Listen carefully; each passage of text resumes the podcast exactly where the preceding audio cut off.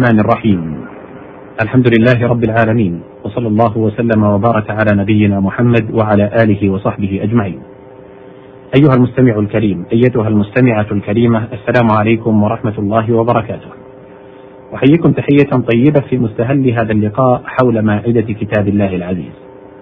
نتناول فيه الفاظا من كتابه العزيز بالبيان من خلال ما قالته العرب الفصحاء شعرا ونثرا. والمقام متوقف عند مادة الطاء والواو والراء. قوله تعالى في سورة الطور: والطور وكتاب مسطور. قيل هو اسم لكل جبل، وقيل لجبل مخصوص.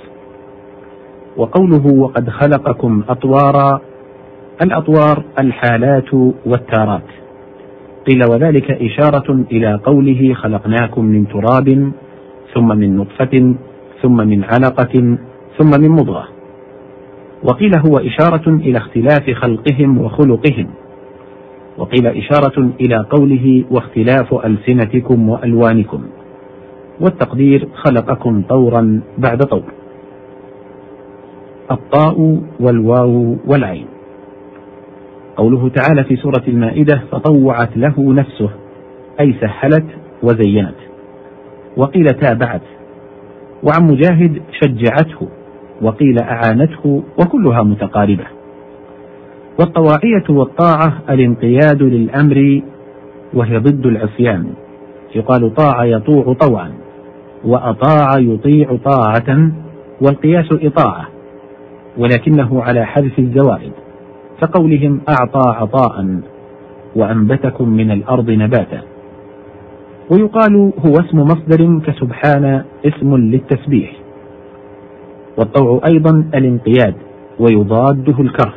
قال تعالى ائتيا طوعا أو كرها. ولله يسجد من في السماوات والأرض طوعا وكرها. وله أسلم من في السماوات والأرض طوعا وكرها. الطاء والواو والفاء. قال سبحانه في سورة الأعراف فأرسلنا عليهم الطوفان. قيل هو السيل المغرق. وقيل الطوفان من كل شيء ما كان مطبقا بالجماعة كالموت الجارف والغرق الشامل والقتل الذريع. وقيل الطوفان كل حادثة تحيط بالإنسان. وصار متعارفا في الماء المتناهي في الكثرة لأجل أن الحادثة التي نالت قوم نوح عليه الصلاة والسلام كانت ماء. قوله تعالى إذا مسهم طائف من الشيطان تذكروا. الطائف في الأصل اسم فاعل من طاف يطوف حول الشيء إذا دار من جميع جوانبه وأحاط به. ومنه الطواف حول الكعبة لقوله أن طهر بيتي للطائفين.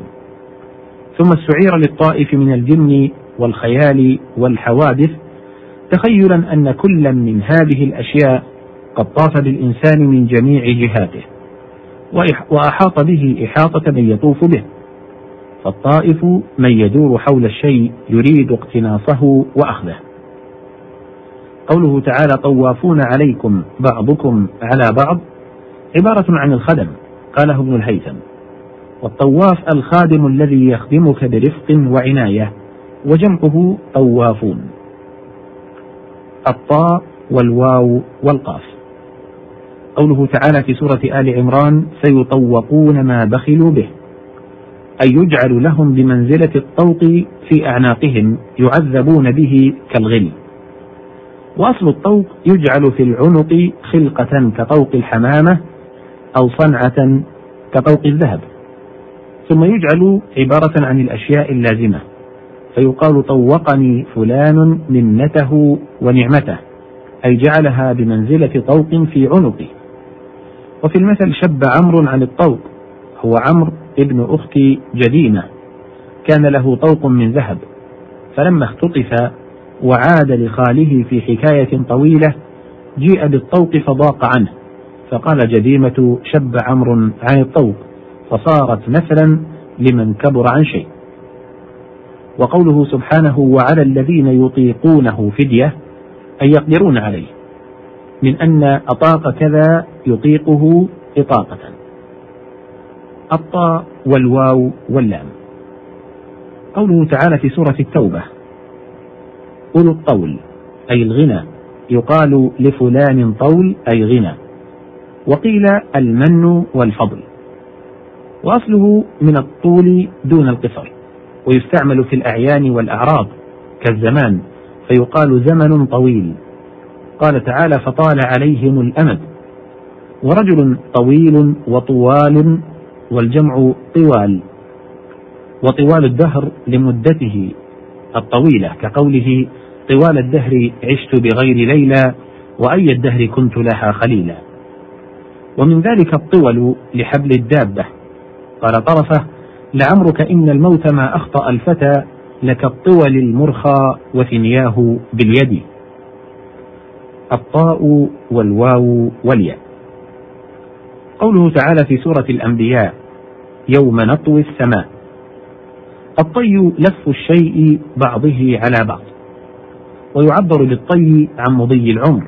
قال العجاج ناج طواه الأين مما وجفا.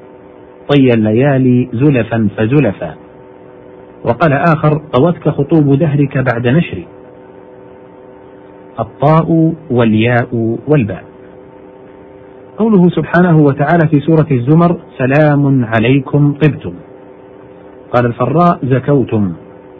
وقال ابن عرفة حقيقته صلحتم للجنة لأن الذنوب والمعاصي مخالف فإذا أراد الله تعالى دخولهم الجنة غفر لهم تلك الذنوب فذهبت عنهم تلك المخابث والأرجاس وتقول العرب طاب لي هذا فارقته المكاره وطاب له العيش. قال الشاعر تحربت الجبابر بعد حجر وطاب لها الخورنق والسدير. أي فارقها ما تكرهه في هذين الموضعين.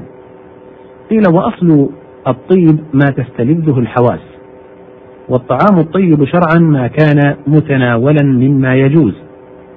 وعلى ذلك قوله تعالى كلوا من طيبات ما رزقناكم وهذا هو المراد بقوله قل من حرم زينة الله التي أخرج لعباده والطيبات من الرزق قوله ورزقكم من الطيبات قيل عن الغنائم وقوله والطيبات للطيبين قيل المراد الأزواج الطيبات للرجال الطيبين أي العفائف للعفيفين.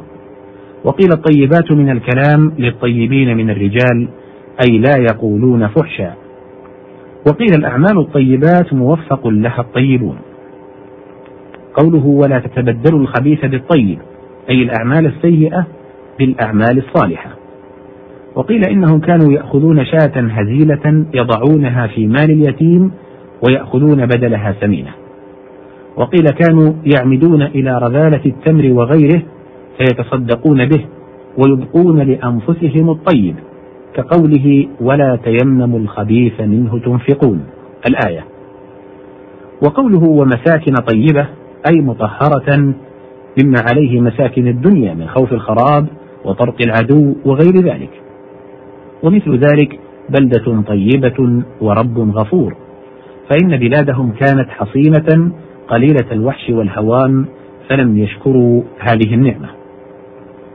قوله صعيدا طيبا أي طاهرا لا نجاسة فيه. ومن ذلك سموا الاستنجاء استطابة لأنه تحصيل للطيب وهو الطهارة. وفي الحديث نهى أن يستطيب الرجل بيمينه أن يستنجي.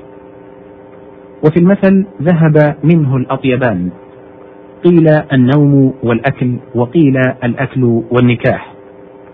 وقوله تعالى طوبى لهم هي من الطيب وإنما قلبت الياء واوا لانضمام ما قبلها.